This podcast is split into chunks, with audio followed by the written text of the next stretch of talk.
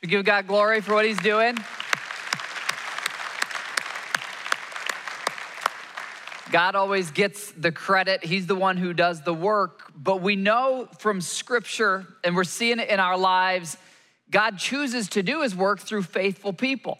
From Abraham and Moses and Noah, all the way to the New Testament, all the way to today, it's God who does the work, but he works through faithful people. And this weekend, I really want to take a moment to say a huge thank you to you as a church family. Uh, God is doing an incredible work, and he's doing it through you.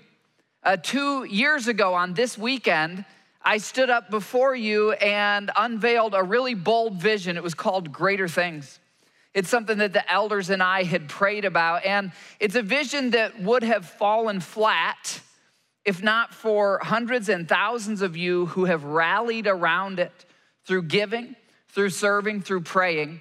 And as a result of our collective work, we are seeing God do miracles. Today, we're gonna celebrate what God has been doing, and we're gonna look ahead into the future of where we believe God's taking us. Now, I know some of you are new within the last couple years. Some of you are new within the last couple months. And if that's the case for you, this is a great series because you're gonna hear our calling as a church, what makes Connection Point unique as a movement of God. And the first thing you should know, in fact, if you're in the building, this is a card that's on your seat, is our mission statement. This is kind of the foundation on which everything else rests. You know, when Jesus finished his earthly ministry, he said to his disciples in Matthew twenty-eight, "Go and make more disciples. Baptize them in the name of the Father, Son, and Holy Spirit." And then he said, "Teach them to obey everything I've commanded you." So when we say the word discipleship, that's what we're talking about, is recruiting new followers of Jesus and then teaching them how to follow Jesus. So our mission statement as a church is very simply, we exist to connect people to Jesus. Why? Because he's God. He's the solution to every problem in our lives, and he's the solution to the ultimate problem that our lives run out and we die eventually. He's the only way to eternal life, restoration with God, peace in this life. So that doesn't change. Our mission statement doesn't change. Second reason we've seen God at work these last two years is represented on this green card. And if you're watching online, by the way, you can text the word vision to us. We'll get these cards to you.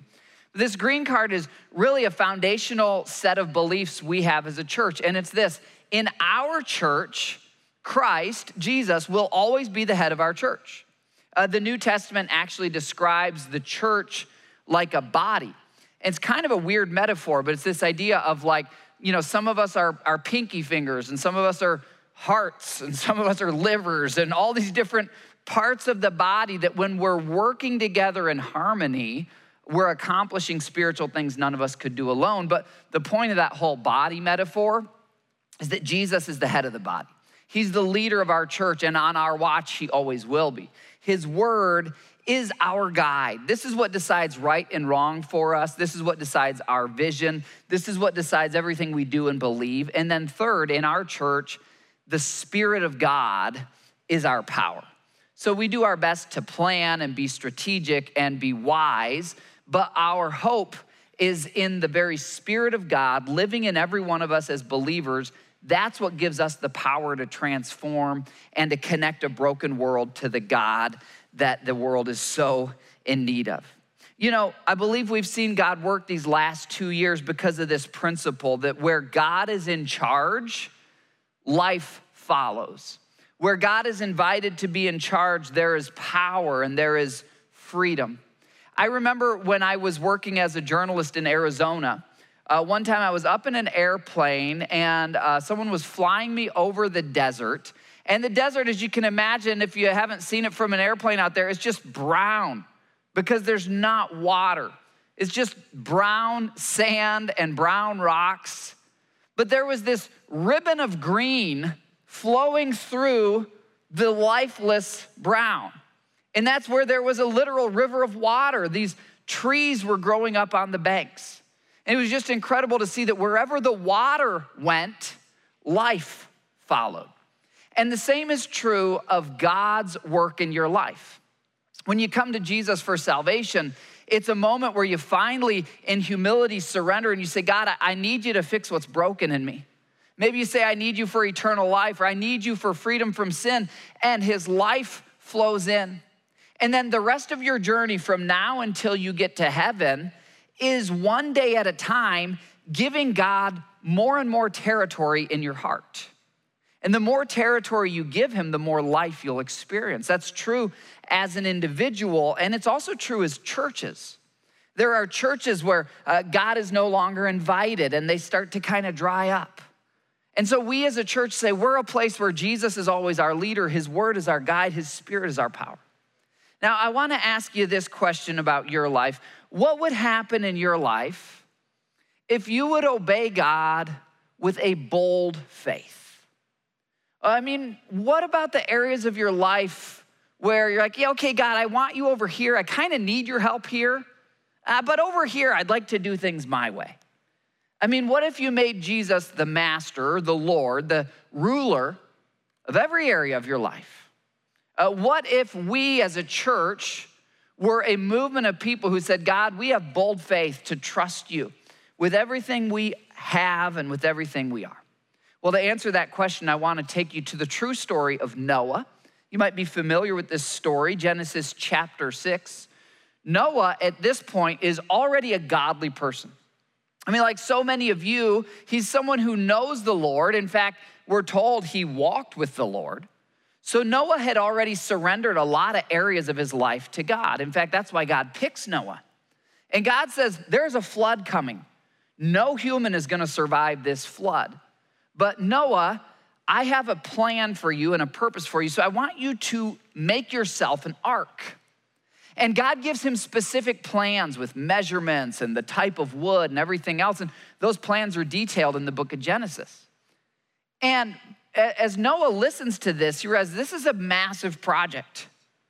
Uh, in fact, uh, we know that it would have taken at least forty years for Noah to build this ark, probably longer. So it required bold faith because it wasn't raining, but God says it's gonna rain, so start building a boat. It required bold faith, and Noah did everything just as God commanded him. In other words, he had a bold faith. Uh, here's what that ark would have looked like because of the detailed descriptions given in the book of Genesis. We know the measurements down to inches, and we know the type of wood. It would have looked like this. Noah stepped out in a bold faith. And here's a little hypothetical question. I, I like to kind of poke at the word of God to try to get the most meaning out of it. What if Noah hadn't obeyed God? Well, I don't know for sure, but I'm pretty sure we'd still meet him in heaven, right? He was walking with God. He was, you know, in the family of God. But if he hadn't built the ark, he would have drowned like everybody else. See, God had a provision for Noah in the storm that the world would go through, but to access that provision, Noah would have to demonstrate his faith with his time and his resources. And that's what he did, not just for the first tree that he cut down and started to fashion, but for year after year, for at least forty years as he builds this ark. The point is this, bold faith is like a key. If you think of a little padlock and you put the key in there and you turn it and it shoots open. Bold faith is the key that unlocks God's provision in your life. Whether that provision is emotional, relational, spiritual, sometimes even material and financial, right? Our salvation gets unlocked. It's our, Jesus already bought your salvation at the cross, but you unlock it, you receive it when you believe it. When you say, God, I, Jesus, I actually believe you're God. I actually believe you died for me. I actually uh, believe that you can forgive my sins. That's what unlocks the provision that's already there. And Noah's story shows us uh, that God has provision in our life that I, I believe is only unlocked through the key of bold faith. Not only provision, but destiny. Now think about this. Today, thousands of years later, all around the world, Noah is known as what? The guy who built the ark. Now, if he had not obeyed God, I, I think we'd still see him in heaven, but we wouldn't know him all around the world. He would have missed out on his whole destiny. And so I wanna encourage you in this series, and it's what God has been stirring in my heart, is just uh, to pray, God, would you give me a bold faith? Show me the areas of my life where, where I don't have faith or where my faith isn't bold. Show me where you want me to obey you like Noah did. Look at Genesis chapter seven. It says that uh, after these years of Noah building the ark, the waters started to rise. It finally does rain. People are scrambling. I'm, you know, they're getting up on the roofs of their homes, but the water keeps rising. Noah, because he built an ark by faith, has this ark and he's able to gather his family in there. And after the flood waters continue to rise, only Noah is left and those in the ark with him. See, Noah's obedience prepared him to experience God's promises, God's power. You know, God's promises, his provision, his power, uh, they're what theologians call immutable. In other words, they're always there. Just like the laws of physics, whether we like them or not, they're there. God's promises are true. His provisions are there. Whether or not we experience them has to do with our level of faith. Jesus often said in the Gospels, as you believe, so it will be done unto you. Well, in the year two thousand nineteen, full year before COVID, uh, we unveiled to you all a bold faith vision called Greater Things. And we wanted to get financially prepared for any storms that might come about in life. We wanted to start an online ministry. We just believed that's where God was leading us. Now, this was all a full year before COVID. We didn't know that we would go through such a storm and that we would need an online ministry. But the point is, God gave us that vision, but if you all hadn't stepped up and committed to it and funded it, we wouldn't have had an ark. And I was in a leadership meeting as we were preparing for this series and just praying, God, give us wisdom to help us communicate what you've done these last two years.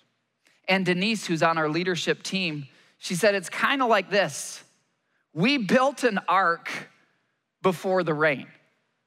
And I thought, Denise, that's such a cool way to put it. I never would have worded it that way. I don't think I would have even connected those dots.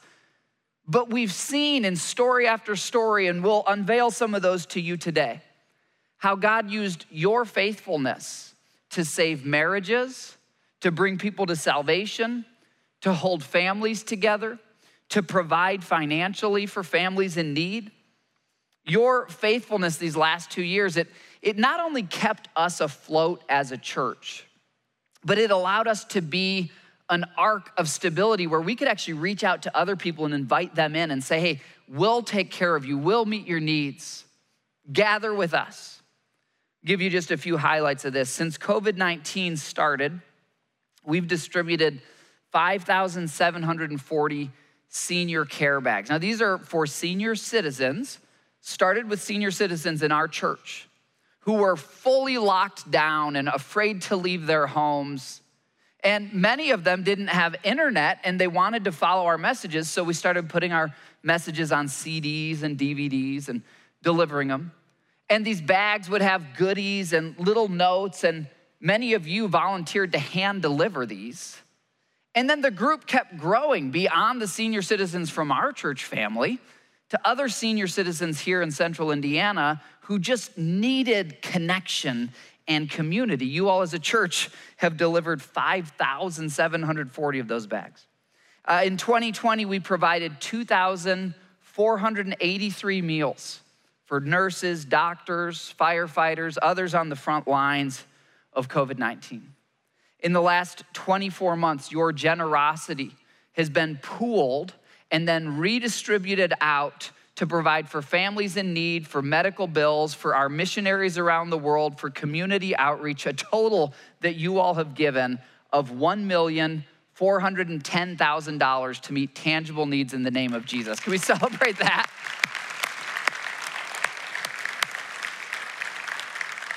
Way to go, church. God gets the glory, but God is working through your faithfulness. Here's one of my favorite numbers. In the last twenty-four months, we've given away one thousand seven hundred thirteen copies of the Life Application Study Bible. I get so passionate about this. Yeah. I get so passionate about this because uh, it's this layout of God's word that has transformed my life. And by the way, if you're here and you don't have one yet, go to our Connection Corner or text the word Bible. You can look up anything you go through in life, anything, shame, hurt, pain, rejection, and this Bible will take you to the promises of God for those areas of your life. And here's what I know. Every one of these seventeen hundred people who does that, it will change their life. Uh, your Christian maturity depends on you reading the Word of God. And church, we're a movement. That, you know, we're not just like handing out like really kind of like it's a Bible, but no one would read it kind of thing. We're giving people like the best because it's the Word of God. We're giving the best to them, and seventeen hundred of them. Uh, but these numbers just scratch the surface of the significance of what God's doing through you. I want to show you what the ark that God built through you looks like for one of the many families in our community. Go ahead and take a look.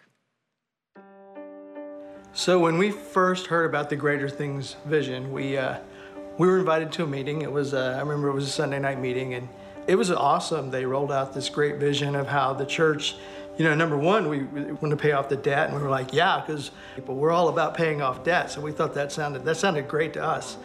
And then the next part of the vision, obviously, was uh, the next generation. We have four kids, so we're like, oh yeah, we, we're all in for doing things that are going to be great for, for our four kids and, and raising them in a godly environment and teaching them everything they need to know about God and church.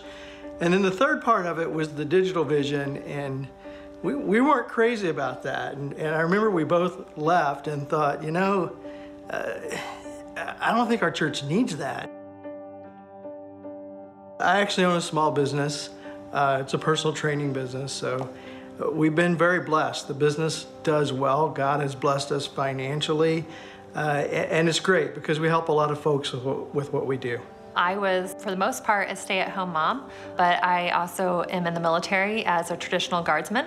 So I would work maybe one day a week, but got the joy of getting to, you know, be the mom that was involved in school and volunteering a lot um, in the community. And then once COVID hit, I was activated to work full-time uh, for the COVID response. So my job since then has been to prepare the planning, testing, and um, you know, COVID vaccines throughout the state of Indiana.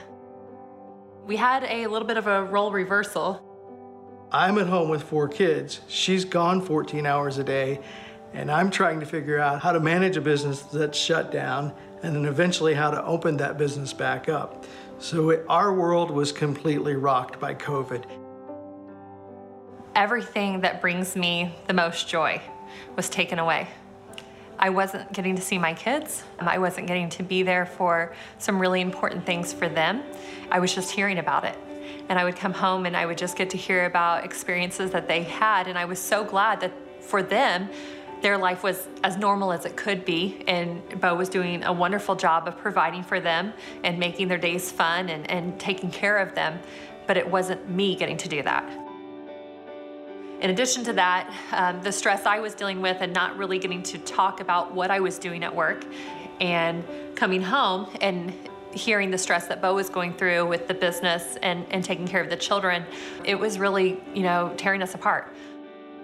You know, we were not communicating. We were not in a healthy relationship at the time and staying connected. And, you know, for us, sitting down and watching church, although we sat kind of far apart on the couch, we were connected. We were we were enjoying that time together. Uh, it was giving us an opportunity to talk about something, and it was keeping us committed to the, what we know is number one for us, and that is our relationship with Jesus. Well, we kind of figured out a routine. We have uh, two that watch the little kids' service and two that watch the older kids' service. Seeing them and hearing them do church together and the connections that they have built made us so grateful for that Greater Things vision and that digital vision that was laid before us. There's always singing during theirs, and we'll come down and we'll, we'll put our church on, and uh, all of a sudden we'll hear all four kids up there. They're singing, they're dancing, they're jumping around, and we just look at each other and we smile and we're like, everything's gonna be okay. Because our kids are into it, we're into it, and, and it's like, you just feel like God's got this. We just need to trust Him, and, and everything is going to be fine. You know, you have to always trust God. And you know, when there, when there's a need, there's a ministry, there's a vision that you feel like you're called to support. Uh, and you may not understand everything that's happening, and you'll never understand what God is doing behind the scenes. Uh, but when God calls you to give and support, that's what you do. You give and support and trust God, and, and He'll take care of the rest. And He's done that for us in this situation. We gave and supported, and, and, and we got back a thousand times more than we ever expected. Uh, this, this has been our lifeline throughout the last year. It has, it has saved us.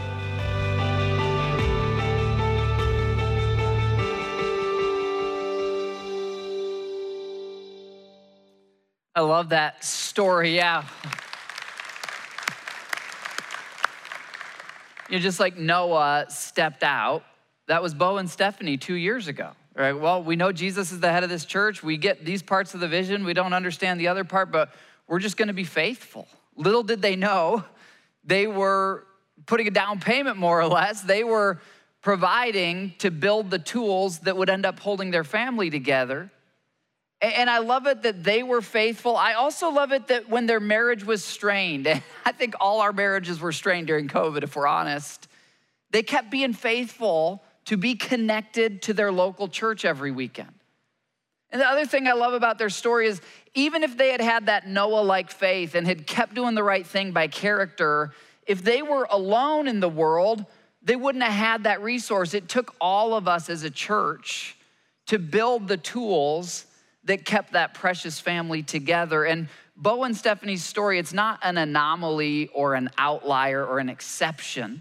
Uh, we know dozens of families who have, have been held together through the crisis of the last year by the ark that God used you all to build.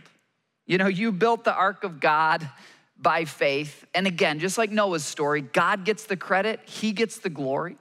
But I wanna just specifically acknowledge every single one of you who has given in the last two years, and especially those of you who made a commitment two years ago and you put a jar on that wall and you said, I'm gonna prioritize God and my finances through your work. That ark, just like Noah's literal ark, was built. And through that work, God has held families together. He's reached others. You know, I've been in touch throughout this entire crisis uh, with other pastors here in Central Indiana. And here's where we're at right now on physical attendance. This isn't just true for us. This is true of every other dynamic church that I'm connected to in the area. Since Easter, we're all between sixty and seventy percent of the amount of people who were here before COVID. Uh, that's about where we are, and that's, that's where the others are as well. Now, the difference for us is that we're not just here. The difference for us is that digitally, we know the thousands of people who view online, we know for many of them, their phone number, their email, their name. Even the ones we don't know that, we know their I P address. Creepy, but we do.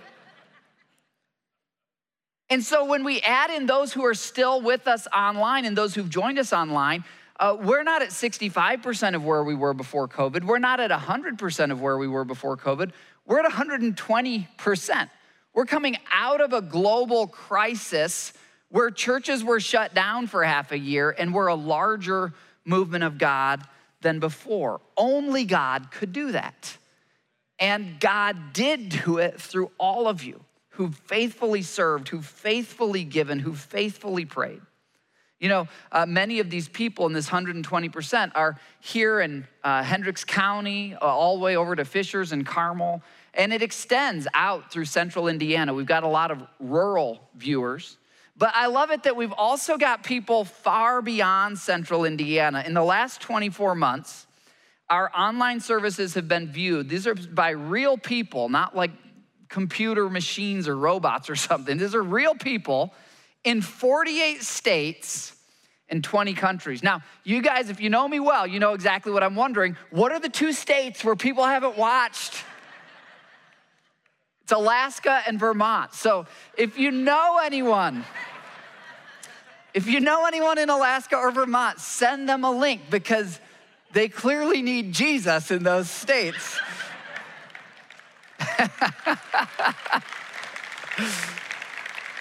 But check out, check out this uh, list of some of these twenty countries where people have watched. Many of these are regular viewers: Paraguay, Philippines, Russia, South Korea, Japan, Ireland.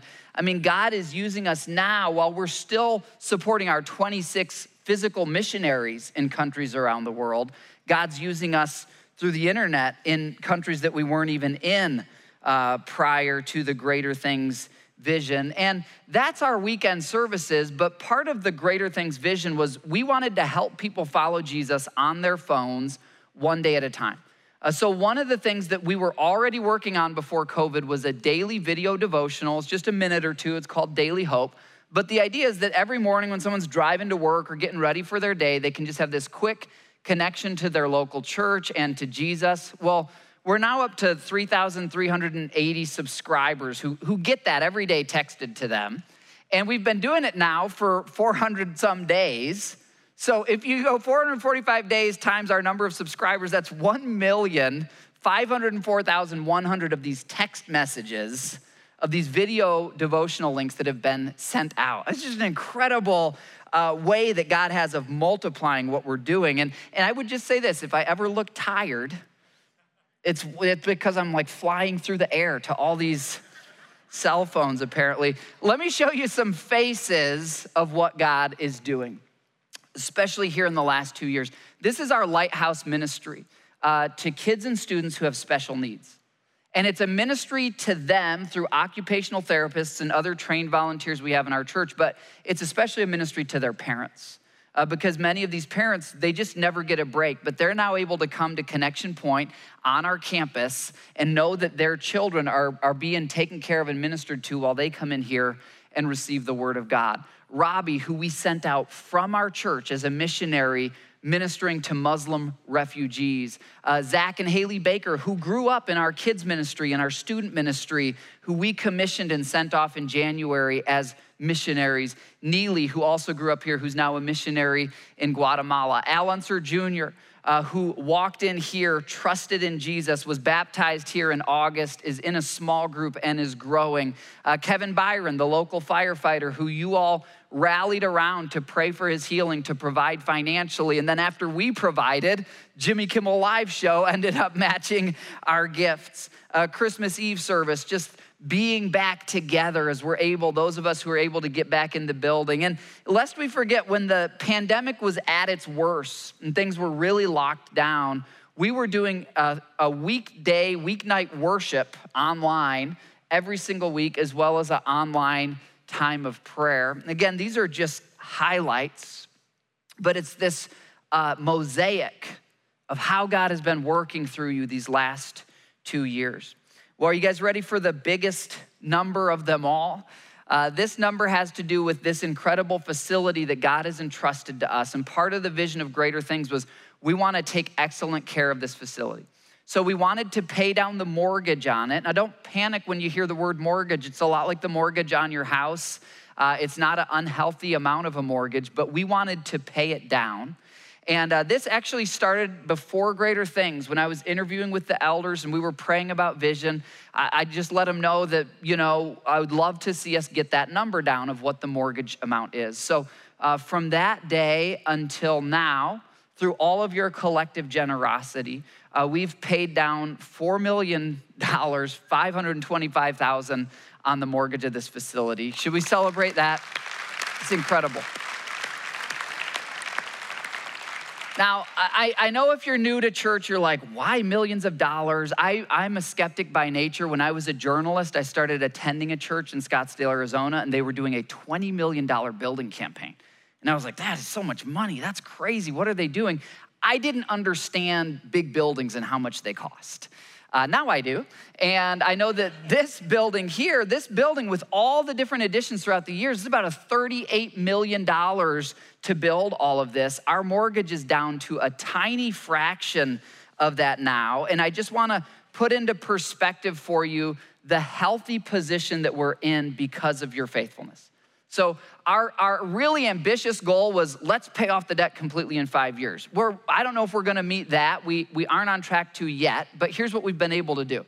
Because mortgage rates are like incredibly low right now, We had two different loans that would both refinance somewhere in the mid twenty twenties. Who knows what interest rates will be then. We've been able to refinance both of those into one loan. It's a fifteen-year mortgage, just like if you had a fifteen-year mortgage on your house. It's a fixed rate at about the rate that you'd get on a house today. And so our payment will never go up. And after those fifteen years, our balance will be really close to zero. And I wanna just give you a sense of the kind of comfortable position we're in now, not comfortable so we can coast, but so we can keep focusing on maximizing ministry. All right, just bear with me real quick. I want you to imagine you make sixty thousand dollars a year. That's your whole household income. And I want you to imagine that you live in a house that's valued at two hundred fifty thousand dollars. Uh, but you own, you have home equity of one hundred ninety thousand dollars. So your mortgage is only sixty thousand dollars. Uh, I did the math on this with the interest rate we have. That would make your mortgage payment on sixty thousand dollars a year, your mortgage payment would be two hundred eighty dollars a month. Pretty affordable, right? You're in a pretty good position. That's where we are now because of your faithfulness. Because, yeah, it's incredible. God's so good. And so, you know, while we'll, we'll probably keep throwing in some extra payments here and there so that when we get to the year fifteen, it's at zero. That's our hope. But whether or not we do that, we're in a position now um, where no matter what happens in the world, we're just financially very sustainable because our end of the day goal isn't zero dollars of mortgage debt. Our end of the day goal is how many people can we reach for Jesus? So, amen, yeah, so we're now at a place where the mortgage is just real comfortable and we can just be focused one hundred percent on reaching people for Jesus. Well, what's next? You could put it this way. We built an ark before the rain. God gets the glory for that. You all get the thanks for your faithfulness. What are we gonna do now? Now we're gonna maximize the ministries that we have.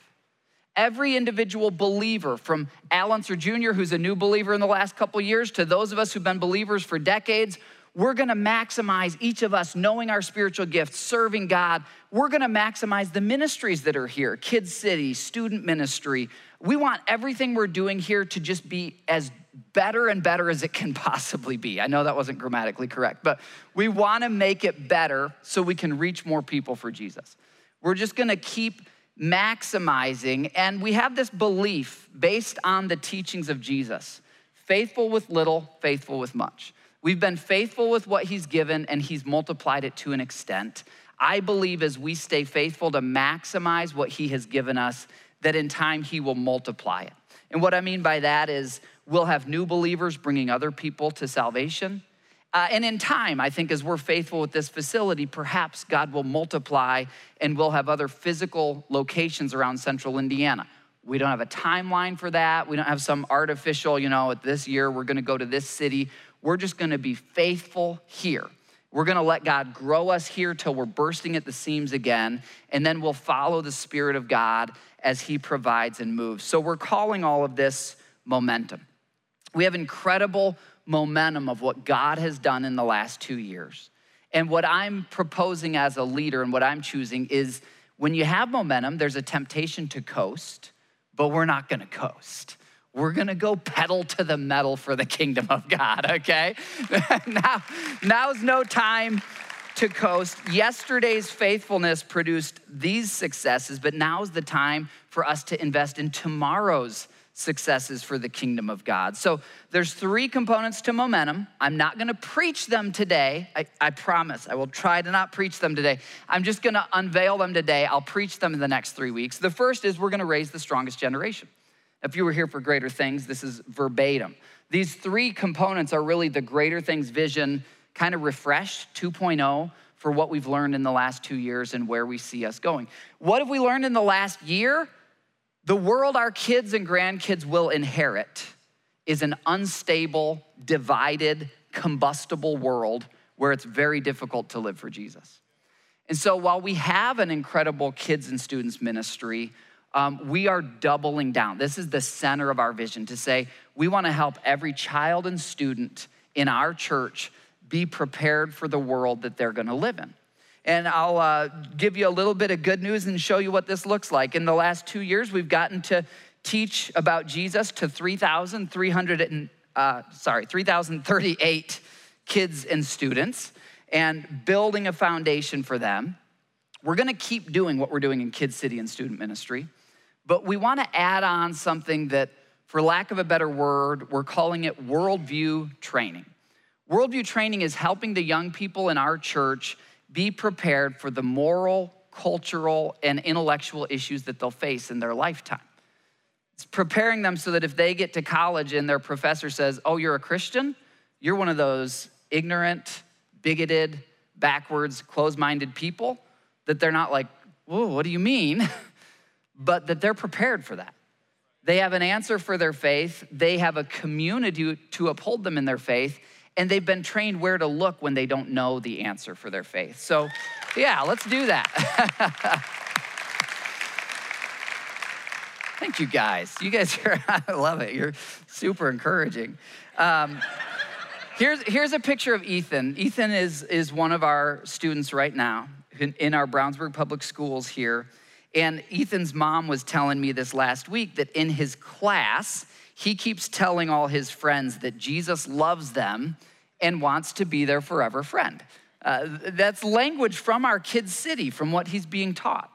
Well, Ethan has a classmate who's from a non-believing home, and the classmate keeps telling him Jesus isn't real. And I love it, because this is exactly why we're here, right? To be missionaries. And so Ethan just keeps telling his friend, even if you don't believe in Jesus, he loves you and he still wants to be your forever friend. Now, I just want you to imagine Ethan. He's got this vibrant faith as a kindergartner, and I want you to imagine him when he's a middle school student. And he's still saying that, but his friends have other responses. And then he's in high school, and he's still saying that, but his friends have other responses. And then he gets to college. Here's the thing, nationwide right now, Two out of three people raised in Christian homes turn away from the faith between their eighteenth birthday and their twenty-ninth. That's the national trend. Our goal with Raise the Strongest Generation is to end that trend, starting in Indiana and then, Lord willing, a movement that spreads beyond. So where we used to say that for us, Raise the Strongest Generation is an eighteen-year process. For every baby that's born, it's eighteen years. We're now gonna start to see it as a twenty-nine-year process. And, and we're gonna create a worldview training center. It's not additional square footage. We've got enough square footage. It's experiences and curriculum and training and conversations. Uh, for example, uh, bringing in PhD scientists who are believers to say to our middle and high school students, hey, science and the Bible, do they contradict? Ask us anything. Bring us your questions. Bring us your concerns. And that as our kids are, are growing up in a world of just so many competing ideas, they've got a safe place to ask their questions, to find biblical answers, um, and then that we will track with them through their college years all the way to age twenty-nine. So like with Ethan, you know, we got about twenty-four years to go for Ethan. For this next generation worldview training initiative, we already have cash in the bank through your giving, six hundred fifty thousand dollars that is set aside for us to launch this. Uh, we're gonna hire a, a director who's specifically over this, who will work with our other staff and volunteers. There's gonna be all sorts of initiatives you guys will see unveiled. It'll take us a couple years to get this fully built out. Uh, but some of the things we envision are things like our college students who go off to college and they're in love with Jesus. What if they could come back here in the summer, have a summer job where they get paid the same as crew car wash, but all summer long, they're with other college students here and they're actually teaching the Bible throughout the summer to our sixth to twelfth graders. Uh, these are the kind of things we envision so that then we just journey with our young people all the way to their twenty-ninth birthday. Uh, faithful continued giving will allow us to maintain and then maximize these ministries that God is doing. And so, you know, if you were here back during Greater Things, you might remember we handed out cards and we asked you to write down, you know, what do you commit to give? With Momentum, uh, we're not, we're not doing that. With Momentum, it's more just me saying as a leader, would you, would you pray about, if you're already giving, continuing to give at the level you're giving? Or maybe asking God if he wants you to do more.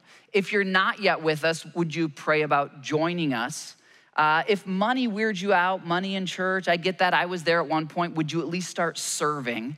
Would you move to the middle of, of this disciple-making movement that God has and just really be part of it. That's what we're asking you. So the second component is we're gonna amplify Jesus online and globally.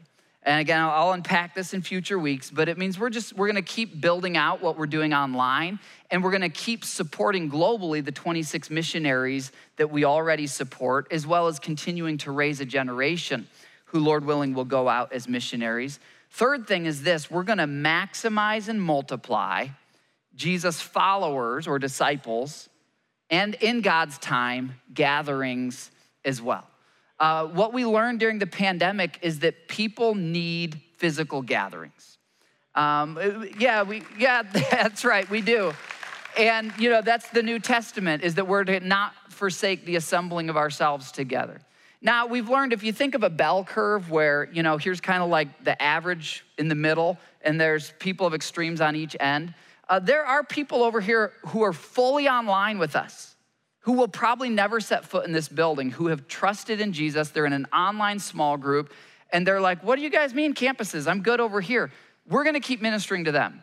And then we've got most people in the middle here who are like, man, I love being in the building, but the online tools help me. And then we've got people over here who are like, being in the building or just being physically together is everything. I don't even understand online. It'll never be for me, okay?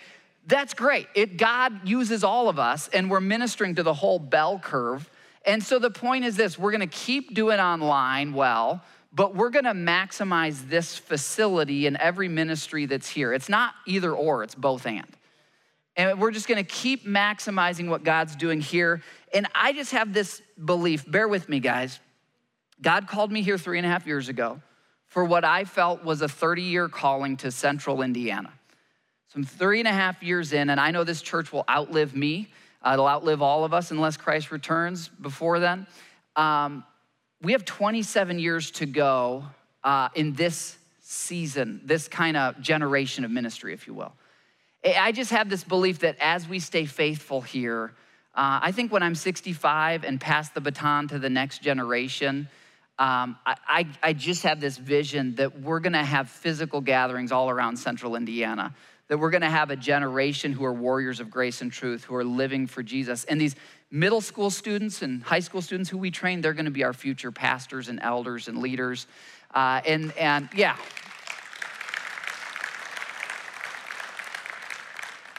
So let me show you a picture from World War Two that, to me, these are two pictures I have up by my office, because World War Two was this epic struggle between good and evil.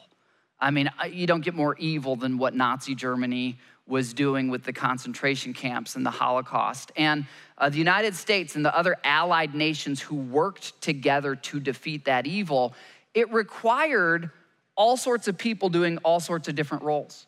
Uh, people in factory assembly lines who were building the machinery. It required the ground troops who were in the mud, physically on the ground, but it also required the Air Force that would go in and clear the way for the ground troops. And uh, in a lot of ways, I view what we're doing online as the Air Force, and what we're doing uh, with our discipleship, our small groups, the physical gatherings, and we need them both.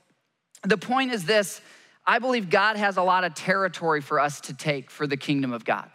We've taken territory, but we're gonna take more. We're gonna have more and more families set free from addiction, more and more marriages rescued, more and more souls saved, more and more young people raised up to be warriors of grace and truth. And for it to work, I believe we each have a role to play with bold faith. And so that's my invitation to you today, is would you just uh, surrender or invite God here in the month of May to just stir up a bold faith in you? And would you ask him to reveal to you what is your role to play? Maybe you'll end up being a mentor to one of our young people as we raise the next generation. Maybe he has an area for you to serve in. Uh, for all of us, I believe we're called to prioritize the work of God uh, in our finances, and that's a step. You know, you might start at twenty-five dollars a month, or you might get to where you're like, man, I'm actually tithing ten percent of my income. That's, that's a journey, but will you take your next step in that journey? So you saw in the lobby, what was the Greater Things Wall is, is now the Momentum Wall. And the reason we did this is we wanna honor these jars, more than a thousand of these jars, of those of you who two years ago you made a commitment, and we're here today because of you. That jar stays up there. We're not gonna forget that foundation. We're gonna build on it. And so if you're here and you're giving, I would just say thank you today. And I would just invite you to be led by the Spirit of God. We're not gonna ask you to write down a number for this next season in our church, but we'll ask you to uh, genuinely go to God and say, God, what would you have us keep doing? I mentioned for me and Mel, um, we were tithing, so ten percent of our pre-tax income before Greater Things. With Greater Things, God led us to increase that by fifty percent. We're now used to living Uh, with, you know, on eighty-five percent of our income. And so we're just gonna keep doing that. But wherever you're at, if you've been with us, would you pray about, God, what do you want us to do?